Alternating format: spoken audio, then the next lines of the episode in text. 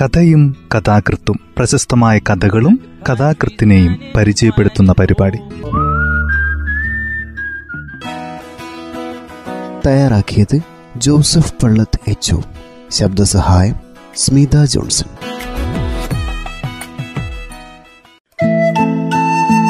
കഥയും കഥാകൃത്തും എന്ന ഈ പരിപാടിയിൽ ഇന്ന് അക്ബർ കക്കട്ടലിന്റെ ദിദ്ദയിൽ ഒരു ദിവസം എന്ന ചെറുകഥയാണ് പരിചയപ്പെടുത്തുന്നത്.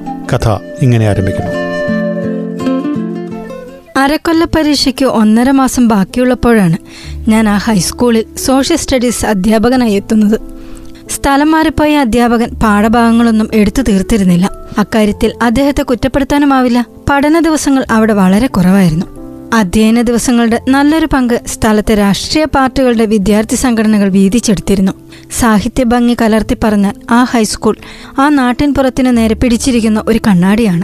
നാട്ടിൽ നടക്കുന്ന എന്ത് സംഭവവും ആ കണ്ണാടിയിൽ കാണാം? ഞാൻ അധ്യാപകനായി എത്തുന്ന മാസത്തിലെ കാര്യം തന്നെ എടുക്കാം. ആകെ മൂന്ന് പ്രവൃത്തി ദിവസങ്ങളെ ആ മാസം ഉണ്ടായിരുന്നുള്ളൂ. ജോലിയെ അടിസ്ഥാനമാക്കിയാണ് ശമ്പളമെങ്കിൽ ഒരു മണിക്കൂറിന് നൂറ് രൂപ വെച്ച് ആ മാസം അധ്യാപകരായി ഞങ്ങൾക്ക് കിട്ടിയിട്ടുണ്ട്. എന്ന് വെച്ച് അധ്യാപകരായി ഞങ്ങൾക്ക് പരമസുഖമാണെന്നൊന്നും ധരിക്കരുത് കേട്ടോ. അന്ന് രണ്ടാമത്തെ പീരീഡ് എനിക്ക് ഒഴിവായിരുന്നു. പത്താം ക്ലാസ് എയിൽ ക്ഷമിക്കണം നിങ്ങളോട് പറയാൻ. പത്താം ക്ലാസ് എന്ന് മാത്രം പറഞ്ഞാൽ മതി. പറഞ്ഞ് ശീലിച്ചു പോയതുകൊണ്ട് ഡിവിഷന്റെ പേരും അറിയാതെ വന്നുപോയതാ. അപ്പോൾ മലയാളമാണ്. അരക്കൊല്ല പരീക്ഷയ്ക്കുള്ള പാഠഭാഗങ്ങൾ എടുത്തു തീർന്നതിനാൽ ആ ക്ലാസ് കടം തരാൻ ഹരീന്ദ്ര മാഷ് തയ്യാറായി. എന്റെ വിദ്യാലയത്തിൽ എന്നല്ല ഏത് വിദ്യാലയത്തിലും ക്ലാസ് കടം തരാൻ ഏത് അധ്യാപകനും ബഹുസന്തോഷാണ് മടക്കി കൊടുക്കുകയും വേണ്ട. കാരണം ഓരോ നാൽപ്പത് മിനിറ്റും കഴിഞ്ഞ് ഞങ്ങൾ പുറത്തു വരുന്നത് ഒരു സർപ്പയജ്ഞം പൂർത്തിയാക്കിയാണല്ലോ. ഞാൻ ക്ലാസ്സിൽ പ്രവേശിച്ച് പുതിയ പാഠത്തേക്ക് കടക്കാൻ തയ്യാറാകുകയായിരുന്നു. അപ്പോഴാ പ്യൂൺ കൃഷ്ണൻ കടന്നു വരുന്നത്. മാഷേ മാഷെ കാണാൻ ഒരാൾ വന്നിരിക്കുന്നു. കുട്ടികൾ കേൾക്കാത്ത വിധം പതിഞ്ഞ സ്വരത്തിൽ ഒരു ചെറിയ പുഞ്ചിരിയോടെ ആ കൃഷ്ണൻ പറഞ്ഞത്. തുറന്ന പുസ്തകം അതേ നിലയിൽ കമഴ്ത്തി വെച്ച് കൃഷ്ണനോടൊപ്പം പുറത്തിറങ്ങി. ഒച്ച വെക്കരുത്. ഇനി എടുക്കാനുള്ള ഭാഗം ഒന്ന് മൗനമായിട്ട് വായിക്കേ. പുറത്തിറങ്ങുന്നതിനിടയിൽ കുട്ടികളോടായി പറഞ്ഞു. ഇപ്പറഞ്ഞ രണ്ടും നടക്കുന്ന കാര്യമല്ലെന്ന് എനിക്ക് തന്നെ അറിയാം. എങ്കിലും അങ്ങനെ പറയണല്ലോ. സാധാരണ നിലയിൽ ഞങ്ങൾക്ക് ഒരു അതിഥി വന്നാൽ ക്ലാസ് കഴിയുന്നതുവരെ സ്റ്റാഫ് റൂമിൽ കാത്തിരിക്കാൻ നിർദ്ദേശിക്കപ്പെടുകയാണ് പതിവ്. അസാധാരണ നിലയിലാണെങ്കിലേ വിളിക്കൂ. ഇപ്പോൾ ഈ അസാധാരണ അതിഥി ആരായിരിക്കും? ആരാണ് കൃഷ്ണ? ഒരു ലേഡിയാണ് മാഷേ. കൃഷ്ണൻ അർത്ഥം വെച്ച് ചിരിച്ചു. ക്ലാസ്സിൽ വന്ന് അതിഥി ഉണ്ടെന്ന് പറഞ്ഞപ്പോൾ കൃഷ്ണന്റെ ചുണ്ടിൽ ഊറിക്കൂടിയിരുന്ന ചിരിയുടെ പൊരുൾ അപ്പോഴാണ് പിടികിട്ടിയത്. ഞാൻ പെട്ടെന്ന് വല്ലാത്ത ആശയക്കുഴപ്പത്തിലായി. എന്നെ കാണാൻ ഏത് സ്ത്രീയാണ് വന്നിരിക്കുക ഇടയ്ക്ക് പറയട്ടെ. ഞങ്ങളുടേത് ഒരു നാട്ടിൻപുറത്തെ ഹൈസ്കൂളാണ്. ഇവിടെ പുരുഷന്മാർക്ക് അന്യ സ്ത്രീകളോ സ്ത്രീകൾക്ക് അന്യ പുരുഷന്മാരോ അതിഥികളോ ഉണ്ടാവുക പതിവില്ല. ഉണ്ടായാലോ? അതൊരു വാർത്തയുമായി വാർത്ത സൃഷ്ടിക്കാൻ എന്നെ കാണാൻ വന്ന അതിഥി ആരായിരിക്കും? ആലോചിച്ചിട്ട് ഒരു നിഗമനത്തിലെത്താൻ കഴിയുന്നില്ല. അപ്പോഴേക്കും ഞാൻ ലേഡീസ് സ്റ്റാഫ് റൂമിലെത്തി. നനഞ്ഞ പൂച്ചയെ പോലെ കസേരയിൽ ഏതോ വാരികയെടുത്ത ആളുകൾ വെറുതെ മറിച്ച് സമയം കൊന്നുകൊണ്ടിരിക്കുന്നു. ഗ്രീഷ്മ.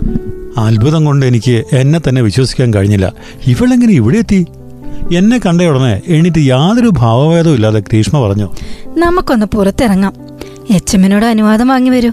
ഉച്ചയ്ക്ക് ശേഷമുള്ള ലീവും കൊടുക്കൂ. എന്ത് പറയണമെന്നറിയാതെ ഞാൻ കുഴഞ്ഞു.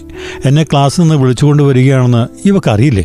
ക്ലാസ്സിലിപ്പോൾ കുട്ടികൾ തുടിച്ച് ജീറ്റുകയാവും ഗ്രീഷ്മയുടെ കവിത തുളുമ്പുന്ന കണ്ണുകളിലേക്ക് നോക്കിയപ്പോൾ എനിക്കൊരക്ഷരം ഉരിയാടാൻ കഴിഞ്ഞില്ല. അവളുടെ അലംഘനീയമായ ആജ്ഞാശക്തി ആ കണ്ണുകളാണല്ലോ. ഞങ്ങളെ അഡ്മിസസിന്റെ സ്വഭാവം അറിയാവുന്നതുകൊണ്ട് മൂപ്പിലാത്തിയോട് അനുവാദം ചോദിക്കാൻ എനിക്ക് താല്പര്യം തോന്നിയില്ല. പദമുള്ളിടത്ത് പാതാളം എന്നാണ് അവരുടെ ഒരു നയം. ഏതെങ്കിലും അഡ്ജസ്റ്റ്മെന്റ് സ്വയം നടത്തുന്നതാണ് നല്ലതെന്ന് തോന്നി. ഞാൻ സ്റ്റാഫ് റൂമിൽ പോയി. ഹരീന്ദ്രൻ മാഷുണ്ടോ എന്ന് നോക്കി. ഹരീന്ദ്രൻ എന്നല്ല ആരുമില്ല. പലരും അവധിയായതിനാൽ വന്നവർക്കെല്ലാം സബ്സ്റ്റിറ്റ്യൂഷൻ വർക്കും ഉണ്ടാവും. എന്തിനായിരിക്കും ഗ്രീഷ്മ വന്നത്? എന്നെയും കൂട്ടി എന്തിനാ പുറത്തേക്ക് ഇറങ്ങുന്നത്? തന്റെ നഗരമാണെന്നാണോ ഇവൾ ഗ്രാമത്തെപ്പറ്റി ധരിക്കുന്നത്? ഞങ്ങൾ ഒന്നിച്ചു പോകുന്നത് കണ്ടാൽ ദുസൂചനകൾ അടങ്ങിയ എത്രയെത്ര നോട്ടങ്ങൾ അഭിമുഖീകരിക്കേണ്ടി വരും? തൽക്കാലം ഒഴിവായാലും പിന്നീട് എത്രയെത്ര ചോദ്യങ്ങൾ നേരിടേണ്ടി വരും? ഹെഡ് മിസ്ട്രസിന്റെ മുറിയിൽ നിന്ന് പരമേശ്വരൻ മാഷ് ഒരു ഫയൽ കെട്ടുമായി ഇറങ്ങി വരുന്നത് കണ്ടു. വരാൻ പോകുന്ന ജില്ലാ സ്പോർട്സ് മീറ്റിന്റെ ഇൻചാർജ് മാഷയാണ് മാഡം ഏൽപ്പിച്ചിരിക്കുന്നത്. ഈ രംഗത്തെ സംസ്ഥാന നിലവാരത്തിൽ മേൽവിലാസമുള്ളവർ തന്നെ സ്കൂളിലുണ്ട്.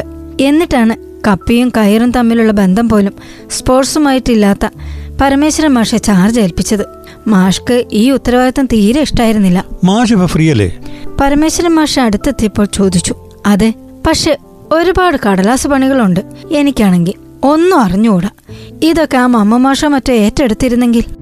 കഴിവും അർഹതയുള്ളവരെ ബന്ധപ്പെട്ട സ്ഥാനങ്ങളിലാക്കി അവരവരുടെ കഴിവുകൾ ചൂഷണം ചെയ്ത് വിദ്യാർത്ഥികൾക്ക് മെച്ചമുണ്ടാക്കി കൊടുക്കാൻ ഹെഡ് മിസ്ട്രസിനാവില്ല എല്ലാം ഒരു ചടങ്ങായി നടത്തുന്നതിലാണ് അവർക്ക് താല്പര്യം ഒരു സ്ത്രീ തലവിയായതാവുമോ ഇതിന്റെയൊക്കെ തകരാറ്? ഞാൻ അതിനെപ്പറ്റി ഒന്നും ചോദിക്കാൻ പോയില്ല. നേരെ വിഷയത്തിലേക്ക് കടന്നു. എനിക്കൊരു ഗസ്റ്റ് ഉണ്ട് മാഷ് ഒന്ന് ടെൻത്ത് വരെ പോകണം പരമേശ്വരൻ മാഷ് അപ്പോഴാണ് ഗ്രീഷ്മയെ കാണുന്നത്. ഇവർ?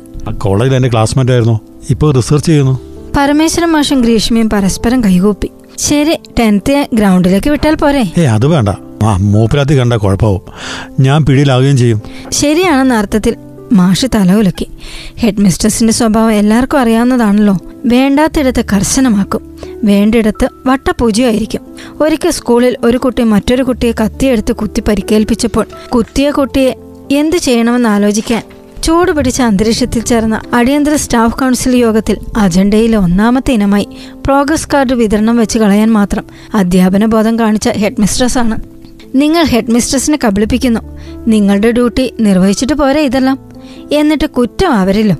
എല്ലാ സ്ത്രീകളും നിങ്ങളുടെ അച്ഛമാണെന്ന് കരുതാതെ നിന്നാ മതി. ഗ്രീഷ്മ ചിരിച്ചുകൊണ്ട് പറഞ്ഞു ഇന്ന് കണ്ട ശേഷം അവൾ ആദ്യമായി ചിരിക്കുകയാണ്. ആ നുണക്കുഴികൾ ഇപ്പോൾ മുമ്പത്തേതിനേക്കാൾ തെളിവുണ്ട്. ഞങ്ങളും ചിരിച്ചു. ഉച്ചക്കത്തെ ലീവ് ലെറ്റർ എഴുതി വിനോദൻ മാഷിനെ ഏൽപ്പിച്ചു. ഹെഡ് മിസ്ട്രസിന്റെ കണ്ണിൽപ്പെടാത്ത വിധം ഗ്രീഷ്മയോടൊപ്പം റോഡിലേക്ക് ഇറങ്ങി. ഞാൻ മുന്നിലും അവൾ പിന്നിലുമായി നടന്നു. അവൾക്ക് എന്താണ്? തന്നോട് പറയാനുണ്ടായിരിക്കുക? എന്നെ സ്കൂളിൽ നിന്ന് ഇറക്കി എവിടേക്കാണ് കൊണ്ടുപോകുന്നത്? എല്ലാം അറിയാൻ എന്റെ ഹൃദയം അക്ഷമ കാട്ടി. നമുക്കൊരു കാപ്പി കുടിക്കാം. ഇപ്പൊ വേണ്ട. എങ്ങോട്ടാണ് നടക്കുന്നത്? രജിസ്റ്റർ ഓഫീസിലേക്ക്. ഞാനൊന്ന് അമ്പരന്നു. രജിസ്റ്റർ ഓഫീസിലേക്കോ? പെട്ടെന്നാണ് ഓർത്തത്. ഞങ്ങളുടെ സുഹൃത്തായ കമല അവിടെ ക്ലർക്കാ. അപ്പോൾ അവളെ കാണാൻ വന്നതാണ്. കൂട്ടത്തിൽ എന്റെ അടുത്ത് വന്നു. ഇങ്ങനെ ചില രംഗങ്ങൾ സൃഷ്ടിച്ചെന്ന് മാത്രം. അപ്പോ അപ്പോ കമലയുടെ അടുത്ത് വന്നാണല്ലേ വിശേഷിച്ച് ഞാൻ നിങ്ങളുടെ അടുത്ത് തന്നെ വന്നതാണ്. എന്താ വരരുതോ? ഞാനൊന്നും മിണ്ടിയില്ല. അവളോട് തർക്കിച്ച് ജയിക്കാൻ പോകുന്നില്ല. കോളേജിൽ പഠിക്കുന്ന കാലത്ത് തന്നെ അവൾ എന്ത് പറഞ്ഞാലും അത് അംഗീകരിച്ചു കൊടുക്കുകയാണ് പതിവ്. തനിക്ക് വേണ്ടതെന്തും അംഗീകരിപ്പിക്കാൻ അവൾക്കൊരു പ്രത്യേക കഴിവുണ്ട്. നാലുപാടും പരിചിത മുഖങ്ങൾ ഞങ്ങളെ ചൂഴ്ന്നു നിൽക്കുന്നുണ്ടായിരുന്നു. ലോകത്തിലാകെ ഞങ്ങൾ രണ്ടുപേർ മാത്രമേ ഉള്ളൂ എന്ന മട്ടിലാണ് ഗ്രീഷ്മയുടെ നടപ്പ്. ഒന്നും ശ്രദ്ധിക്കാത്ത മട്ടിൽ ഞാനും നടന്നു. ഞാൻ വന്നത് ഇന്ന് തന്നെ നമ്മുടെ വിവാഹം നടത്താനാ. വളരെ ഗൗരവത്തിലായിരുന്നു അവളുടെ പ്രസ്താവന. അതൊരു കളിയാണെന്ന് എനിക്ക് തോന്നിയില്ല. പക്ഷേ അങ്ങനെയൊന്ന് ഗൗരവമായി പറയാൻ സാധ്യതയില്ലെന്നറിയാവുന്നതുകൊണ്ട് ഗൗരവത്തിന്റെ ആവരണമണിഞ്ഞ് ഞാൻ പറഞ്ഞു ഹാ നാം തമ്മിൽ ഇഷ്ടമല്ലാതെ പ്രേമമൊന്നും ഉണ്ടായിരുന്നില്ലല്ലോ. ഗ്രീഷ്മ മാത്രമല്ല എനിക്ക് പെൺകുട്ടികൾ ഇഷ്ടമുള്ളവരായിട്ട്. വിവാഹം ചെയ്യാൻ പ്രേമമല്ല ഇഷ്ടമാണ് വേണ്ടത്. ഇഷ്ടപ്പെട്ട എല്ലാവരെയും വിവാഹം ചെയ്യാൻ ഒരു പുരുഷനാവില്ലല്ലോ. എന്തിനധികം ഇഷ്ടപ്പെട്ട കുട്ടികളെ മാത്രം പഠിപ്പിക്കാൻ ഒരു മാഷ്കാവോ? ഗ്രീഷ്മ എന്താണ് ഈ പറയുന്നത്? നമ്മുടെ വിവാഹത്തെക്കുറിച്ച് അതിനെ നീട്ടിക്കൊണ്ടു പോകുന്നത് ശരിയല്ല. ഇന്ന് തന്നെ നടത്തണം. നിങ്ങളെ സംബന്ധിച്ചിടത്തോളം നിങ്ങളുടെ ജോലി പോലെ പൊരുത്തപ്പെടേണ്ട ഒന്നാണ് വിവാഹവും. ഞാൻ ഞെട്ടിത്തരിച്ചുപോയി ഇവക്ക് ഭ്രാന്ത് പിടിച്ചോ? ഏതോ ഒരു പ്രത്യേക ലോകത്തിൽ എത്തപ്പെട്ട അനുഭവമായിരുന്നു എനിക്ക്. ഒരു സ്വപ്ന ലോകത്തിൽ അകപ്പെട്ട പോലെ. ഒരു ആധുനിക ചെറുകഥ വായിക്കും പോലെ. എന്റെ വിവാഹം നിശ്ചയിച്ചിരിക്കുകയാണ് ഗ്രീഷ്മേ. എന്നെ കുഴപ്പത്തിലാക്കല്ലേ? ഇന്ന് ഈ വിവാഹം നടന്നില്ലെങ്കിൽ ഞാൻ ആത്മഹത്യ ചെയ്യും. നിങ്ങളുടെ വിവാഹ നിശ്ചയത്തെക്കുറിച്ച് അറിഞ്ഞതുകൊണ്ടാണ് ഞാൻ ഇന്ന് തന്നെ വന്നത്. ആ കുട്ടിയും ഇത് തന്നെ ചെയ്താലോ? ജീവിതത്തിൽ ഒരു പരിചയമില്ലാത്ത ഒരിക്കൽ മാത്രം കണ്ടിട്ടുള്ള ഒരു പെൺകുട്ടിയുടെ ആത്മഹത്യയോ എന്റെ ആത്മഹത്യയോ നിങ്ങൾക്ക് താങ്ങാൻ കഴിയുക? പ്രതീക്ഷിക്കാത്ത നിമിഷത്തിൽ ഗ്രീഷ്മ പൊട്ടിക്കരഞ്ഞു അവൾ കരയുന്നത് എനിക്ക് പുതുമയുള്ള ഒരു അനുഭവമായിരുന്നു. ഞാൻ എന്തെല്ലാമോ ആവുകയായിരുന്നു. നടു റോഡിലൂടെ കരഞ്ഞുകൊണ്ട് ഒരു യുവതി എന്റെ പിന്നാലെ നടക്കുന്നത് കണ്ടാൽ ആളുകൾ എന്ത് വിചാരിക്കും? നാളെ ഞാൻ എങ്ങനെ സ്കൂളിൽ എന്റെ കുട്ടികളെ അഭിമുഖീകരിക്കും. ചുറ്റുപാടും നോക്കാനുള്ള ധൈര്യം എനിക്കുണ്ടായില്ല. ഗ്രീഷ്മക്കറിയല്ലേ? നമുക്ക് എന്ത് വേണമെങ്കിലും ചെയ്യാം. ഗ്രീഷ്മ കരച്ചിലടക്കാൻ പണിപെട്ടു എന്ത് പറഞ്ഞ് ഒഴിവാക്കണമെന്നറിയാതെ ഞാൻ വിയർത്തു കുളിച്ചു. പെട്ടെന്ന് ഒരു ബുദ്ധി തോന്നി. നാം രണ്ട് രജിസ്റ്റർ ഓഫീസിന്റെ പരിധിയിലുള്ളവരാണല്ലോ. നമ്മുടെ വിവാഹം രജിസ്റ്റർ ചെയ്യാനേ നിയമത്തിന്റെ ചില വേലികൾ ചാടിക്കടക്കേണ്ടതുണ്ട്. നാം രജിസ്റ്റർ നടത്തുന്ന ഓഫീസിൽ ഒരു മാസം മുമ്പ് ഇൻഫർമേഷൻ നൽകണം. അത് അടുത്ത രജിസ്റ്റർ ഓഫീസിലേക്ക് ഇൻഫോം ചെയ്യണം. രണ്ടിടത്തും വിവരം നോട്ടീസ് ബോർഡിൽ പതിക്കണം. ആർക്കെങ്കിലും ഒബ്ജക്ഷൻ ഉണ്ടെങ്കിൽ അതറിയിക്കാൻ സമയം നൽകണം. ഞാൻ ഒരു വക്കീലിന്റെ വീറോടെ പറഞ്ഞു. ഒരു തുരങ്കത്തിൽ നിന്ന് പുറത്തു കടക്കുന്ന പ്രതീതിയായിരുന്നു എന്റെ മനസ്സിൽ. നിങ്ങൾ പറയുന്നത് മാരേജ് ആക്ട് അനുസരിച്ചുള്ള കാര്യമാണ്. മാരേജ് എഗ്രിമെന്റ് എന്നൊരു ഏർപ്പാടുണ്ട്. അതനുസരിച്ച് നമുക്കിപ്പോൾ തന്നെ വിവാഹിതരാവാം. ഒരു അധ്യാപകനായ നിങ്ങൾക്കത് അറിഞ്ഞുകൂടെന്നുള്ളത് കഷ്ടമായിപ്പോയി ഞാൻ വീണ്ടും കണിയിൽ വീഴുകയായിരുന്നു. വെളുക്കാൻ തേച്ചത് പാണ്ടായ അനുഭവം. ഇനി എന്ത് പറഞ്ഞു പിടിച്ചു നിൽക്കും? രജിസ്റ്റർ ഓഫീസ് എത്താറായിരുന്നു. എതിരെ നിന്ന് തിമിർത്തു വന്ന ബസ്സിന് വെട്ടിച്ചുകൊണ്ട് ഒരു ജീപ്പ് കടന്നുപോയി. രജിസ്റ്റർ ഓഫീസിന്റെ വരാന്തയിൽ കമല കയ്യിൽ ഒരു മുദ്രപത്രവുമായി നിൽക്കുന്നു. വേറെയും ആരൊക്കെയോ അവിടെയുണ്ട്. ഞാൻ ആരുടെയും മുഖത്ത് നോക്കിയില്ല. എന്നെ കണ്ട ഭാവം പോലും കമലക്കില്ല ചിരിച്ചുകൊണ്ട് മുദ്രപത്രം അവൾ ഗ്രീഷ്മയ്ക്ക് നൽകി. ഗ്രീഷ്മ അതിലൊന്ന് കണ്ണോടിക്കുക പോലും ചെയ്യാതെ എന്റെ കയ്യിലേക്ക് തന്നു. അരയിൽ നിന്ന് ടവലെടുത്ത് മുഖത്ത് വെള്ളച്ചാട്ടമായി മാറിയ വിയർപ്പ് തുടച്ച് ഞാൻ ആധാരം നോക്കി. കൊല്ലം ആയിരത്തി ഒരുന്നൂറ്റി അമ്പത്തിരണ്ട് തുലാം ആറിന് ആയിരത്തി തൊള്ളായിരത്തി എഴുപത്തിയാറ് ഒക്ടോബർ ഇരുപത്തിരണ്ടിന്. വടകര താലൂക്ക് കുന്നമ്മൽ അംശം വട്ടോളി ദേശത്ത് അനന്തൻ എന്നിവർ മകൻ അധ്യാപകൻ ഇരുപത്തഞ്ച് വയസ്സ് ഒടിയിൽ സുരേഷും രണ്ട്.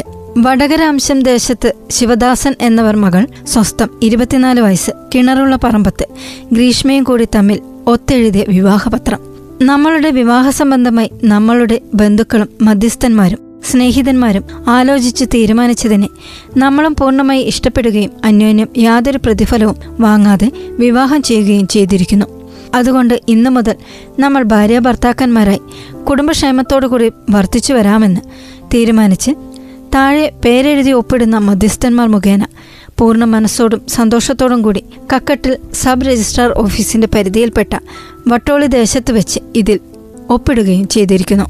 ഒന്നാം കക്ഷി സുരേഷ് രണ്ടാം കക്ഷി ഗ്രീഷ്മ. ഒപ്പ്. വായിച്ചു കഴിഞ്ഞെന്ന് മനസ്സിലായപ്പോൾ ഗ്രീഷ്മ ഞാൻ ഒപ്പിടേണ്ട സ്ഥലത്ത് വിരൽ ചൂണ്ടി.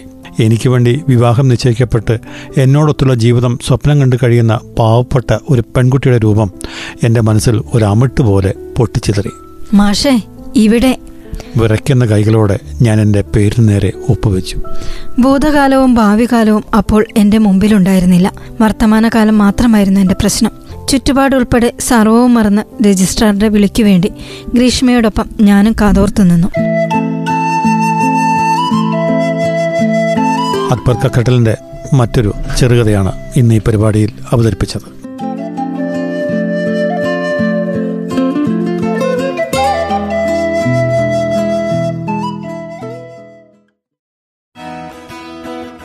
തയ്യാറാക്കിയത് ജോസഫ് പള്ളത്ത് എച്ച് ശബ്ദസഹായം സ്മിത ജോൺസൺ.